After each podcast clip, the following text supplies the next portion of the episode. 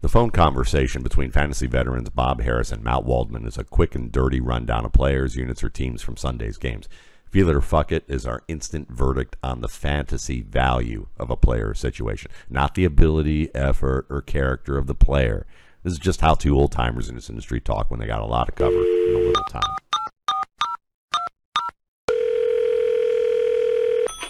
Ah, Matt Waldman, here we are, July 17th. It's like things are actually starting to happen. We'll have things to talk about. This is the Feel It or Fucking podcast. I'm Bob Harris. He's Matt Waldman. Find him on Twitter at Matt Waldman. That's a really tough way to go, Matt. I'm at Football Diehards. Go to the website, footballdiehards.com. Find the latest uh, pro uh, fantasy sports publications uh, there, including the 34th edition of the Pro Forecast with an article by the great Matt Waldman in it uh, that you will love. Also, the Football Diehards magazine promo code Diehards gets you 15% off of anything you buy there. Also, go to mattwaldman.com. There's a rookie scouting portfolio that has all the things you need to know right now in your dynasty drafts and everything. So purchase that as well. Matt, how are you today, sir? Wow, Bob, you are on it on a Monday morning. I'm telling you, I had I, I I'm I just ran a bunch of errands and I could you know and then I had a little bre- and I had a little breakfast and now I'm like compared to you I feel like someone I, pumped you up full of Red Bull. I sat on the pretend bike for 20 plus miles and had plenty of time to think about it. So there you have it. Uh, it takes me a long time to do 20 miles, I'll assure you. Um, apparently, uh, DeAndre Hopkins has some travel in his future. Uh, signed with the Tennessee Titans, one of the two teams that were interested in him. Saw an interesting uh, statistic here uh, Matt Waldman. Mike Vrabel, the former NFL linebacker, now head coach of the Titans, had the most career receiving touchdowns on the Titans roster until they added DeAndre Hopkins on Sunday. uh, Vrabel with 12 career TDs ahead of Chris Moore, Nick Westbrook-Ikhine, and Treylon Burks with just one. Let me ask you this, Matt. Uh, DeAndre Hopkins, we have the landing spot. Uh, are you feeling him as a fantasy wide receiver too in this Titans offense? I am feeling him as a fantasy wide receiver too in this offense, and I would say he's eh, eh, he qualifies for me to feel him because he's in that border between a low end wide receiver two, yep. high end wide receiver three. At least my first initial look at projecting him, and I'm probably going to study some film today of Hopkins and then also Tannehill and see if there's anything that's going to change my mind. But if you look at Tannehill back in, um, you know, 2020, he had a um, he had his best year with the Titans. And I think that Hopkins can be that 800, 900 yard player, maybe lead the team in targets and be up there in rece- in receiving touchdowns, somewhere between seven and nine. I think is is reasonable, and I and I can see the idea of Tannehill spreading the ball around well enough that um, that you'll see a lot of players kind of in a similar spot, you know. And I think Hopkins, to me, if the running backs, you know, catch a few, you know, they're, they're probably not going to catch as many as I thought they would now that we have Hopkins in there. And that means to me that we're probably going to see Hopkins – get you know be in the 900 yard range plus or minus 100 yards maybe get over a thousand maybe even get over 10 touchdowns if he is the true leader in this offense mm. but i wouldn't write off the other players because of yeah. hopkins arrival we'll talk about some of those uh, here in just a second uh, on hopkins by the way tim kelly now the offensive coordinator in uh, Tennessee was the offensive coordinator, or I think he started out his career as an offensive quality control assistant, you know, down at the bottom of the ranks in Houston when Hopkins was there. And I think his uh, the one year Kelly served as Hopkins offensive coordinator was the, the wide receiver season. five year. Right, yeah. right, exactly. He was he was he had uh, 104 catches, 1165 yards, and seven touchdowns. So he does know how to use them. Uh, we'll see how this offense plays out. And you mentioned you're going to look at the film. I, I recall our friend Doug Farrar at uh, USA Today did a little bit of a study, you know, when Hopkins was first started being some discussions he might move on and what he was best suited as. And Doug contends that, you know, Hopkins is no longer that true X guy, that down the field, uh, threaten opposing defenses. He's going to morph into more of the big slot player uh, who's capable of doing serious damage still in that regard. We saw Larry Fitzgerald make that transition as well at a point in his career. I don't know what you think about that, but I, I do think you know I'm feeling him now as a wide receiver too, just based on volume. So that brings up some of those other pieces. Treylon Burks has been going, I think, on underdog fantasy at wide receiver 35 So tail end of the wide receiver threes. Does this drop him down into the four territory for you, or are you still com- comfortable where he's at? No, I'm comfortable where he is, and I'm higher than him on him than other people are. I think he's more of a borderline low end wide receiver two, high end wide receiver three. I think he's going to have a shot to lead this team in touchdowns, and I think that he's going to be probably the leader in yards per catch average.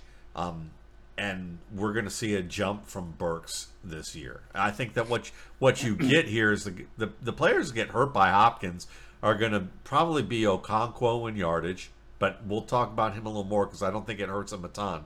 It's probably going to hurt Kyle Phillips, um, yeah, you know, a fair bit, and Chris Moore, who you know was kind of a sneaky good player for the Titans, not necessarily a sneaky good fantasy player, except on maybe bye weeks. Um, but now you kind of take away from all of those players, and it probably hurts Tyjae Spears and Derrick Henry's reception totals as well.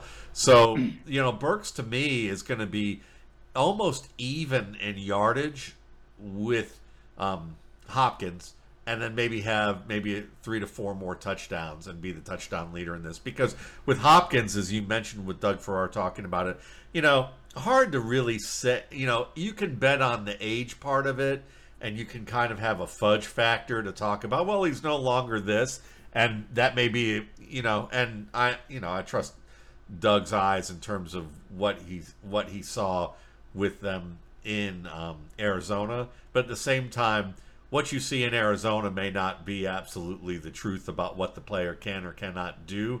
It's just what he showed. And what he showed right. in Arizona was that, you know, he was working with a quarterback that throws better in the middle of the field. Um, and the least creative offensive mind, apparently, in all of football. Exactly. Cliff Kingsbury. So. Yeah, yeah. So, right. I mean, he was he can dominate with two way goes, and you're probably going to see him get a lot of those.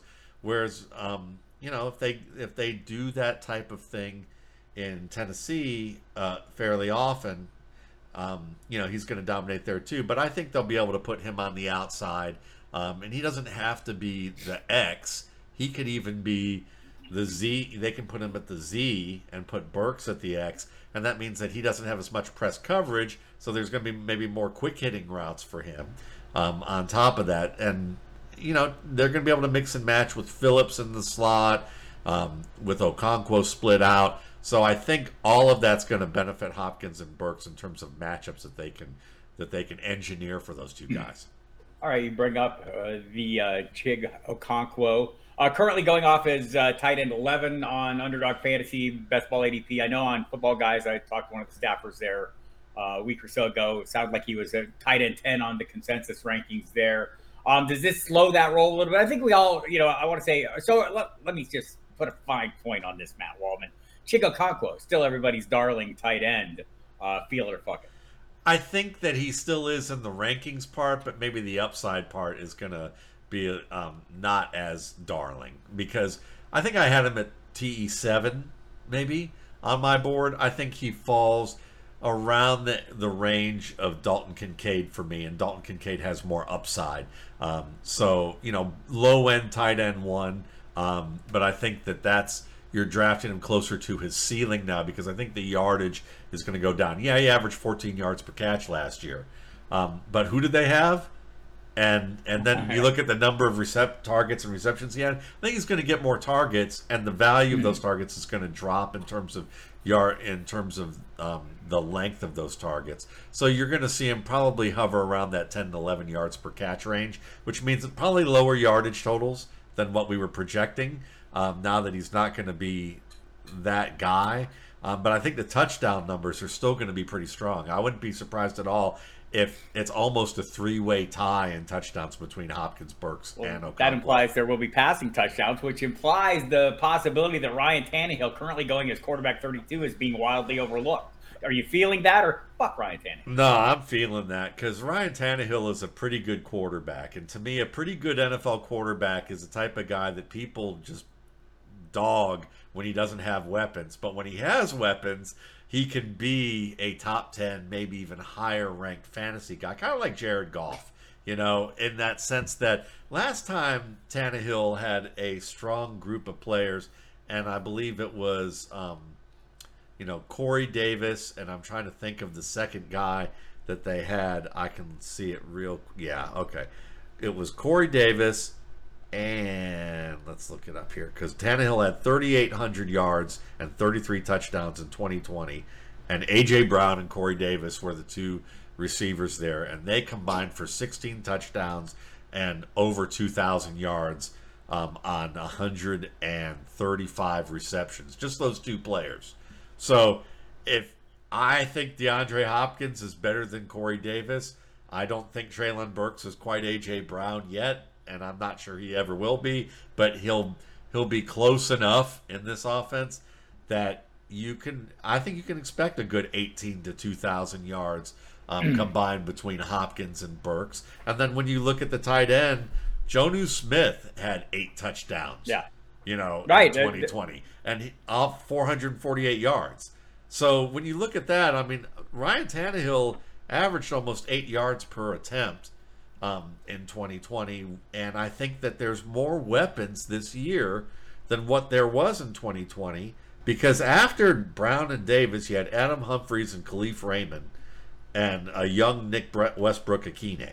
I think, you know, and then at tight end, Jonnu Smith is not, and Anthony Firkser almost had 400 yep. yards. So if you combine even Smith and Firkser, they had basically from the tight end position, they had 80 catches for, you know, over 800 yards and nine touchdowns just from the tight end position from the top two guys. So there's, you know, I look at this offense and there's enough with the run game and at every position for Tannehill to threaten for 4,000 yards um, and 30 touchdowns. And I'm I'm buying into that at his at his current value, and I think it's I, I think it's going to stay rather flat just because the ageists, man, they just they they they are so good in fantasy football at repressing the level of val- of true value with the with the fear of guys falling off of cliffs. I mean, look, Bob, you know, they predicted Bob Harris to be falling off the cliff 20 years ago,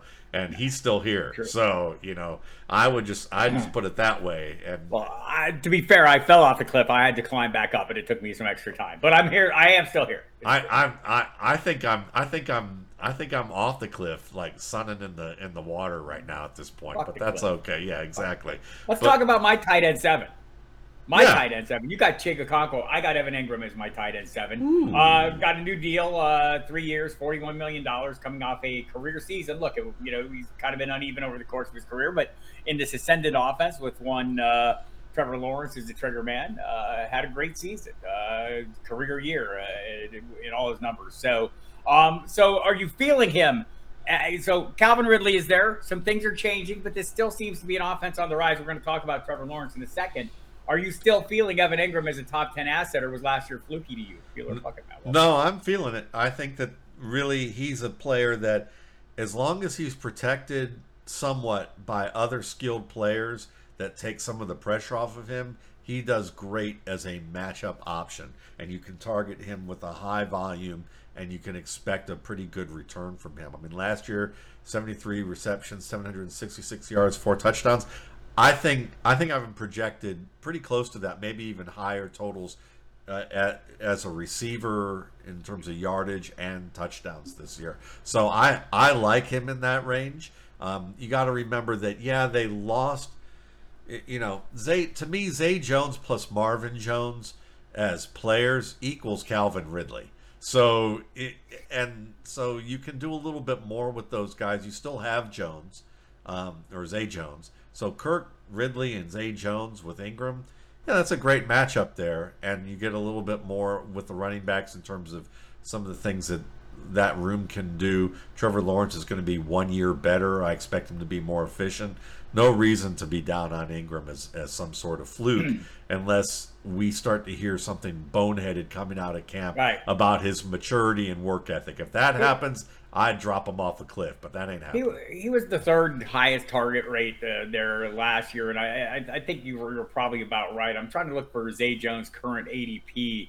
He's down the ranks a fair amount. Or are you totally off him? Is it is it fuck Zay Jones season, or or does he still have some value to you? Um, I think he still has some potential value to me, but I mean, looking at Jones, um, where I have him right now is more in that 500 yard, four touchdowns range, more of a bye week option.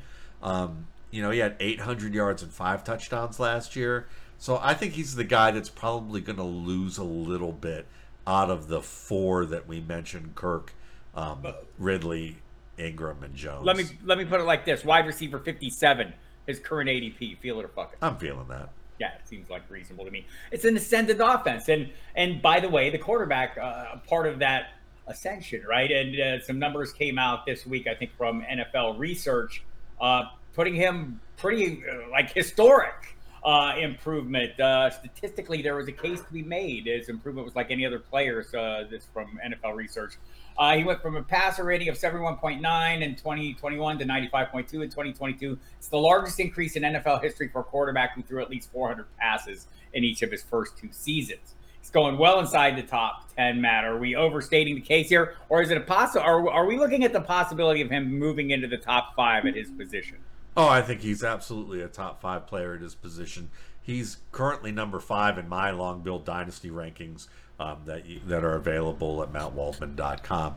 You can find them there. And then win now cheat sheets. I mean, I have I also have him fifth um, on my board. So to, to me, he's already moved into that range. He's a smart player. He was one of the best prospects at his position Yep. in quite a long time. And I think Right. that and, and and though there were a lot of people who, you know, said that was a little bit overstated or overrated after the first year. I mean, I just I just blame Urban Meyer. Uh, you know that that was an absolute that's- mess for him to land in. To- totally 100% agree with you on that. I don't think there's anyone who can argue this. I think Shad Khan would tell you uh, something along those lines in much more colorful language than we use, and we say fuck it a lot here. So there, you, there you have that. Uh, would like to hear Shad going off on that. Uh, Joe Mixon. We finally have some resolution, it seems, Matt Waldman. I don't know about the off-field issue. Go to Drew Davenport FF on Twitter to find out all the latest about that. He does great work there. But in terms of the money, uh, Joe Mixon took significant pay cuts in each of the next two years to stay in Cincinnati for it would appear two more years. Right now, do you feel like everyone who is drafting him at a cheap price got a great value? Are you still uh, are you looking to move him up your rankings or or fuck it, you're just uh, gonna roll with him where he's at? No, I'm still feeling him. I had him. I had him playing full 17 games this year. Had him earning a thousand yards on the ground and really almost 1,500 yards total with uh, close to 10 touchdowns. I might move him up a little bit now, um, mainly because that deal tells you two things. Yes, You know, two things. One is that he knew he screwed up big time and that Yep. he does not want to be like the cast offs of who are as good or better than he is on the open market. Um, and I would, and when I say that, I'm talking about Dalvin Cook and maybe Yep. Kareem Hunt for a year, and even Ezekiel Elliott in the right system. I think Ezekiel Elliott in Cincinnati would be a lot better than people realize. Um, and if they could bring in a any one of those three guys into that system and not lose much, I think he, someone gave him some good advice and he listened. And and he wants to be around for a Super Bowl. Mm-hmm. This is a, Yeah. I mean, Joe Burrow is Joe Burrow is one of the three best. I think he's one of the three best quarterbacks in the league. If you're not talking about fantasy, just reality. Right. And I would take him over Josh Allen as as as great of a as great of a physical talent that Josh Allen is, and obviously he's more, much more than just a physical talent. I think Joe Burrow's ability to create is more mature, and I think he's just a, I think he's just a smarter, more technically Right. accomplished quarterback. And with that weaponry, I mean Ja'Marr Chase, all those guys, how are you not going to want to stay in that offense for during that window? And and look at a guy like Travis Kelce who's not making what he deserves, but he's like, I'd rather win games. Yep. I'd rather Yep. win championships. That's the smart play. You play longer, if and you play in a better system, and you and if you have the if you have the um, perspective to go, I'm making enough money, I'm taking care of my money, and I'm getting to play with people who I think are good and I I respect, and they know me and I can contribute. I'm going to stay in this situation as long as I can. Yeah, I think that's the thing. You go from you know what uh, ten to twelve million or something to you know half that or three quarters of that. Uh, you're still coming out okay. I, I, agree with you on Burrow. I think you know there's that handful of quarterbacks that it kind of raised to the level of giving you that extra coach on the field in addition to a quarterback. I think it's an important benefit for a team. You know, I don't know that it does much for us as fantasy players, maybe a little bit uh, to boost the uh, value of the pieces around them. But from an NFL perspective, I think it's proven to be really good, said Tom Brady. Um, and a whole stack of rings. And also Patrick Mahomes, for that matter. I think, you know, you have that quarterback that's so tied to the coach has such an understanding of the scheme and what, what they want to have happen. Uh, those two would be prime examples of that. Matt Waldman. You can take that to the bank. Alvin Kamara. We have some clarity uh, last week after we did this uh, podcast. Uh, uh we got some news that Alvin Kamara had uh, pled no contest to all his charges. I want to say the aforementioned Drew Davenport, who's pretty cagey about these things, put out some some vague guesstimates, right? So I think what did he have? A two game or two game suspension, like at about ten percent or twenty percent, four to six games. You know, the heavy preponderance and and it's you know slightly less likely that it would be longer than that. I'm feeling this is a six game suspension appealed to four games. Uh, you know, like he showed contrition by admitting and paying the dependent off. And you know, the, I think the only question here is how seriously the league looks at this video and feels it damages their public relations. Again, the personal conduct policy is a public relations policy. People don't twist it up. And so if they feel like this is going to fly under the radar and how horrible the the beatdown was, and it was pretty bad. If you go take a minute to watch it, it was pretty bad. Um, but I feel like, like that's a middle range. So now that we have at least the degree of clarity that we know resolution is coming, are you more inclined to be drafting Alvin Kamara right now, or less inclined? Um, I think I'm about the same until I see how the the like you said how the public's going to react to the video. Um, because we are in a takedown culture. And right. so, and and I'm not saying that Alvin Kamara, what he's doing is a takedown in a negative sense, um, because clearly he, you know, you saw what he did. Yeah. But so I current before all this, I had him at eight games played, um, and really second on the team in rushing, and second among on the depth chart in receiving. Um, and really Jamaal Williams being the main guy. I, you know, I'll put it to you this way: the ceiling for Alvin Kamara gets um, substantially higher from what happened because you could see the outcome being four to six games, maybe just four, maybe even two, as as crazy as that sounds, you know. And if that happens, and the Saints' offensive line stays healthy, they have one of the better offensive lines, or could have one of the better offensive lines in the league. Matt Bitonti, does great work at footballguys.com, studying offensive lines, has them rated as a top five unit based on them being able to be healthy. I mean, Trevor Penning is a fine prospect. Cesar Ruiz played really well. Um, you know, their their weakest link might be um, I'm trying to remember his name, the kid who the oh, what's his name? I don't know. I'm, I do not remember the kid's name, but he's the other tackle. Um, who Andre Peat, I don't remember his name, but he's he's probably their weak link. Their tackle might be their weakest link. And if that's the case, this team could be a very strong offensive unit. And if Kamara only plays 12 games, Andrus Peat, that's the guy's name, um, then you're you're talking about Kamara maybe having RB1 upside again. But right now, I would say the conservative estimate is to still look at eight games if you're going to be a little bit more bullish just because you don't want to lose out on the value, then maybe put him at four games suspension.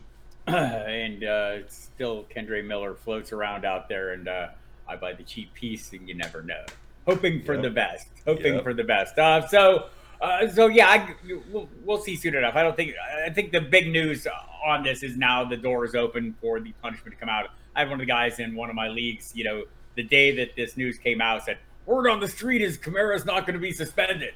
And I said, "Oh, so the street you live on is Park Avenue because I think unless it is, you probably don't know." That's that's about as good. That's about as good as when I used to say that when I used to say things like if I if if my pets came into the room when certain players were being talked about, then then I knew certain good things. I said, but you know, considering I've only had this dog haven't had this dog for a full football season yet. The fact he came in when you mentioned Alvin Kamara, that could either be a good thing or a bad thing. I have no idea. I, I you know, So I do you think. I mean, in, in a league where you know one person has the power to make or break these, uh, you know, make these decisions, and Roger Goodell, and I mean, there is an appeal process, etc. But you know, we, we have a pretty good history of what he likes to do. But but I do think the fact that he's shown contrition by paying off, I think this this is something the NFL does pay attention to. So, Unless, okay. yeah, unless he has video of something with Roger Goodell in an elevator, I don't think not, not much is going to change. my mind strays. All right. Tony Pollard, it turns out, is going to play. Uh, the reporting today as he will not get a long term deal done. I don't think anyone really has been pushing for that because he signed his tag right out of the gate, unlike uh, you know Saquon Barkley and uh, and Josh Jacobs, who we'll talk about here momentarily. Uh, so Pollard is playing on the tag. I don't think that's a real surprise. I was talking to our friend Derek Brown from Fantasy Pros the other day. He has uh, Tony Pollard as his running back one. Feel it or fuck it. I mean, oh man, you know when I look at Pollard, certainly can be a top ten running back. We've already seen that. Here, Yeah. You know, it's already done it. So, but I'd say fuck it because you know overall he has to prove that he can handle the workload, and that's something that coaches have been openly concerned about. Yep. Um, so for me, he's in the bottom half of the top ten, um, where you could project the outside chance at a top five season. But I believe you're going to see a veteran in town, whether it's Elliott again or another player, um, once they once they start to see how Pollard is um, physically doing after the first three weeks of the season. You are correct, and they were the you know they're the ones who put this out last year that they felt like he was best, and I don't think you know this was assistant coach, the running backs coach put it out there. I don't think he was putting it out on the team's official website unless it's something the team officially wanted to put out there. Is that they like him better with a certain number of snap counts, not necessarily touches, a snap count, right? They feel like he's great with 30 snaps, whatever. So fewer touches than that, but he still managed a career high in touches, and maybe he gets more this year. So I, I think dra- I think he's going at the right spot. Would be Yeah. what I'm saying. I would- going inside the top 10, top I would- 12 running backs. I would feel Rico Dowdle being a fantasy asset as a bye week option more than I would feel Tony Pollard being an RB one right now. Um, and I don't think that's a a high um, you know probability thing either. All right, we're recording this Monday early in the day. The deadline for signing for getting the long-term deals done is uh, 4 p.m. Eastern time today. So those things aren't done with Saquon Barkley. Sounds, you know, talked to Chris Bisingiano from Giant Insider. He thinks that the Saquon Barkley will get done, um, but we've heard various reports on that. You know, I don't want to get too far into it because it'll all change by the time you're listening to this. So we'll just say it like this: Matt Breida as a hedge is he being overlooked? I don't hardly ever see him going in any drafts. Shouldn't he be of interest to people? If, as, if nothing else, that he's the next man up behind Saquon Barkley, regardless of the contract.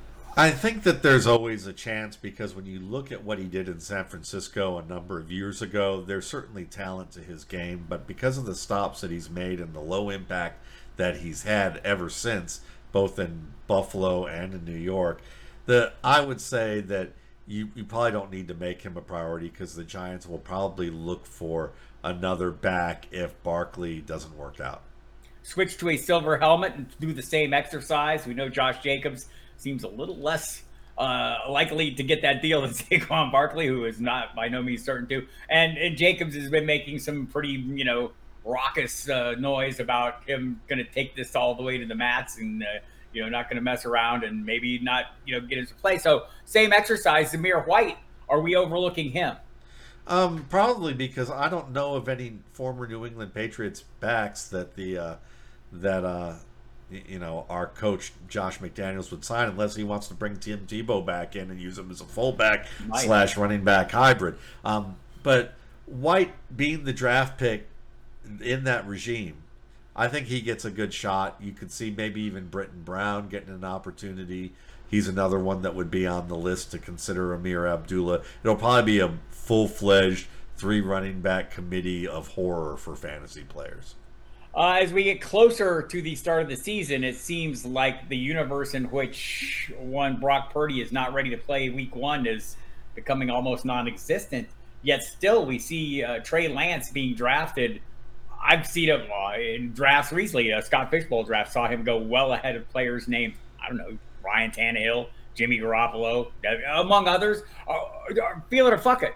drafting Trey Lance right now. Oh fuck that! And I love Trey Lance as a prospect, but it's over in San Francisco. Right? And unless unless they have to start him due to injury, it's over. They, uh, you know, adding Sam Darnold to that mix, he's clearly going to be quarterback two, and Purdy Purdy's number one. Lance is too too long of a timeline of development, I think, or he just didn't bring the right flavor of coffee to the facility for for you know Kyle Shanahan. So I, I think that you know Trey Lance is they're going to try and trade him at some point.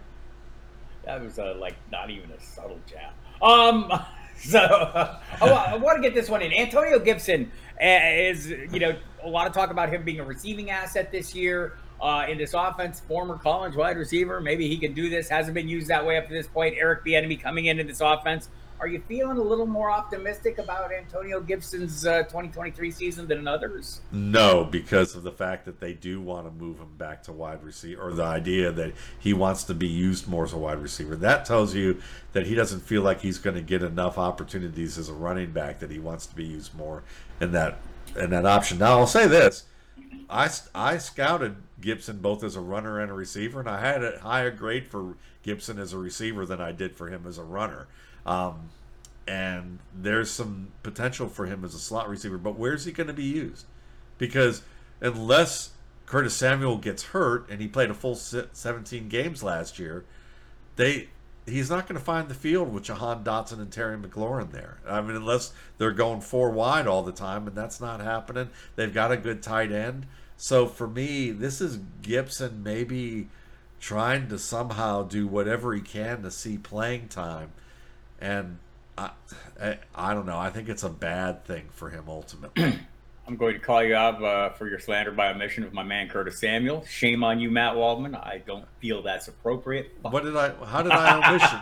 How did I? I thought you didn't mention his name. No, he's the first guy I mentioned. Oh, okay. See, look at you. I'm going to call you out for yeah. What? What? Call me out for that plant. Is, that plant's tendrils are getting into your ears, man. Yeah. See, there we go. It's smarter than me. I have it on good authority. All right, Anthony Richardson, Jim Irsay channeling his inner Bob Harris. Uh, says Anthony Richardson needs to play. He says knowledge it's going to be tough, but you know he's been through this with other quarterbacks, right? Coming in and starting right away. Uh, Peyton Manning had a tough start, but he had an extensive college background. Anthony Richardson lacks that yet. Yet Irsay feels that it's important for Anthony Richardson to be on the field and to play to get better. Uh, feel that or fuck it? This is the quintessential owner statement.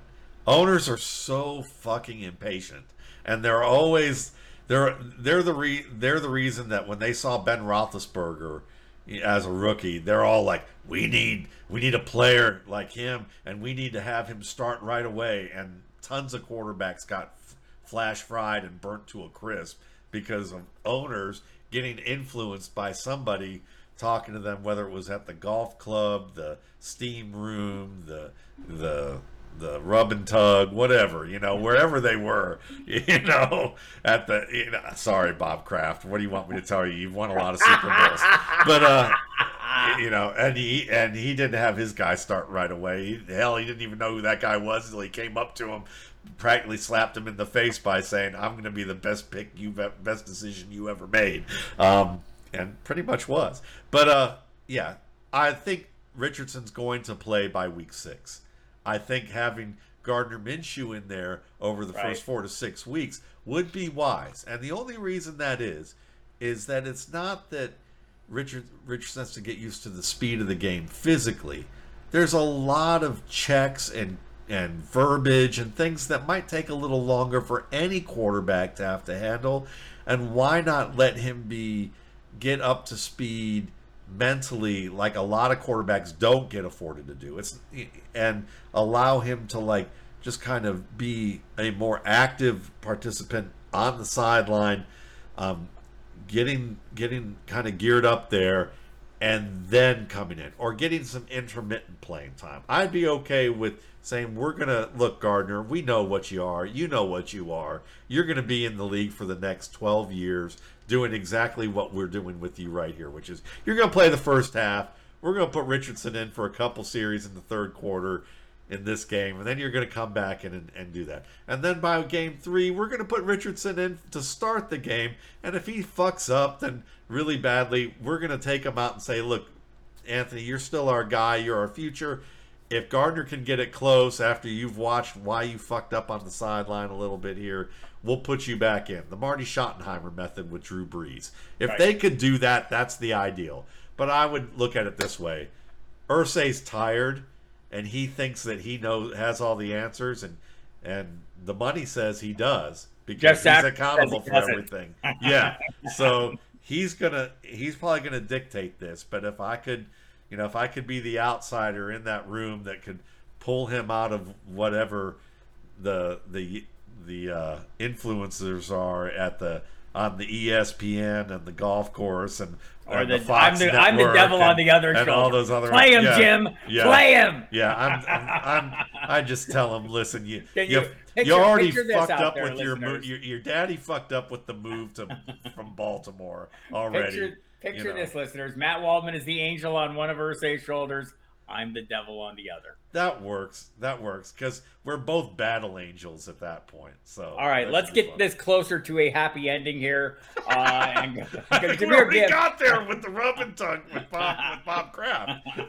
Jahmyr, Jahmyr Gibbs. Uh, there is no secret that I have become enamored with him based on his the draft capital expended, the price he's going in drafts compared to Bijan Robinson, who's probably going in the first half of the first round, and I can wait to the fourth round to get Gibbs. I know David Montgomery's there, but also I know Brad Holmes, the GM, is making comparisons to Marshall Faulk, a guy he knew with the Rams in 2003, uh, and also Christian McCaffrey uh, when he came out, and he feels like this is a guy that can run routes as a slot receiver, but also run it. Uh, feel or fuck it, those lofty comparisons. Is it uh, is it something you you appreciate, or, or should you not be putting this pressure on my guy Jahmyr Gibbs? Well, Brad Holmes must read the RSP a little bit because the RSP actually compared um, Gibbs as like an aspirational Marshall Faulk. Um, but I'll say this. Um, from, in terms of how he can be used in the passing game, the fact that his baseline level of skill as a runner is good enough that he's not going to have to be taken off the field or used as predictably as D'Andre Swift um, makes him an upgrade to Swift already. Now, for him to be Faulk or Christian McCaffrey, he's going to have to be a good tier to two tiers better as a runner. And I would say I don't think he's ever going to quite get there. Um, but in terms of how the popular media is going to see it, the the comparison to Faulk is probably going to be a, a decent enough one. I, I joke that he was between two Faulks. He was between Kevin Faulk and Marshall Faulk as a com, as a comparison, and he's a, bit, a little better than Kevin as a runner, not quite as good as Marshall as a runner, and still has more to prove in terms of how savvy of a receiver he can be. But in this offense, yeah, you should be excited about him this year. I feel him bulking it. Um, let's see. Uh, one more here. Amon-Ra St. Brown still tracking. He's got a notebook. Apparently, he tracks the 16 wide receivers taken ahead of him. Are you feeling that? I'm fucking feeling that, man. So um, I think that a lot of that. I, I mean, I just love that players are mo- who are motivated Yep. and they work hard. You know, if if you're gonna use the chip on the shoulder thing, and and you're a hard worker and you're a producer, I don't mind that at all because you probably have it in perspective. You just use that as a psychological thing. Now, if you're someone who doesn't work at all, always getting in trouble, and you're putting on a Super Bowl ring and you're telling people that you're you're flipping them off, you know, a city. You know, as much as I like Kadarius Toney this year, that is my concern. It's like, dude, really? Like, are you gonna grow up a little bit? Can you grow up just a little bit with that? It would make me feel a little better about where I'm projecting him. But uh, it's so funny with Toney because I I'm like totally believe that game, that huge breakout game in Dallas was the full Toney. You know, the Yeah. 190 yards and also punched somebody in the face and got kicked out of the game. I mean, Yeah. I think these are that's like seems like him in a microcosm. yeah, I mean, he's like, I, I don't know. I'm trying to think of professional wrestlers that would fit with him. you know, Bruiser Brody, but I don't, I don't know. He's the Bruiser Brody. Nobody's our- that old, man. Nobody remembers who had a bruise. Yeah, they should go back and watch Bruiser Brody. That's what I would say. But uh, yeah, Amon-Ra St. Brown. I mean, I, I have I think 16 wide receivers drafted ahead of him in fantasy is probably a he's a little low, but within range there.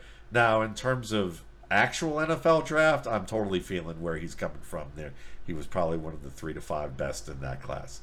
I think we all uh, are feeling this Detroit offense to some degree. A lot of good pieces, a lot of excitement from last year, and Jared Goff is a is a big part of that. So we'll be waiting to see for everyone to pay off. Sometimes in these offenses, Matt, not everyone does pay off. So uh, somebody's going to be an odd man out here. I hope it's none of mine. All right, that's it for us this week. Put another um, I'm quarter off in next the slot week. machine. Hey, listen, man. I didn't quit slagging on Curtis Samuel. Even when you're not slagging on him, I feel like you're slagging on him a little bit. Man, I I'm gonna have to like I'm gonna have to take my lips and put them like right to the backside, right next to Matt Harmon of Curtis Samuel, and I don't know if I could, but I don't know if I'm gonna be able to knock that big haired dude like out of the way of, of, of doing that. So I might have to just wait in line. I'll I'll take a number, Bob, and I'll let you know when I get that chance. It might be a good ten years. All right, I'm off next week. Somebody's going to get a chance to Wally Pipp me. Good luck on that. That's kid. right. Good luck. We'll give them a right. we'll let them have a, a, a, a real game shot at it. We'll try. Love you. Goodbye. Love you. Bye.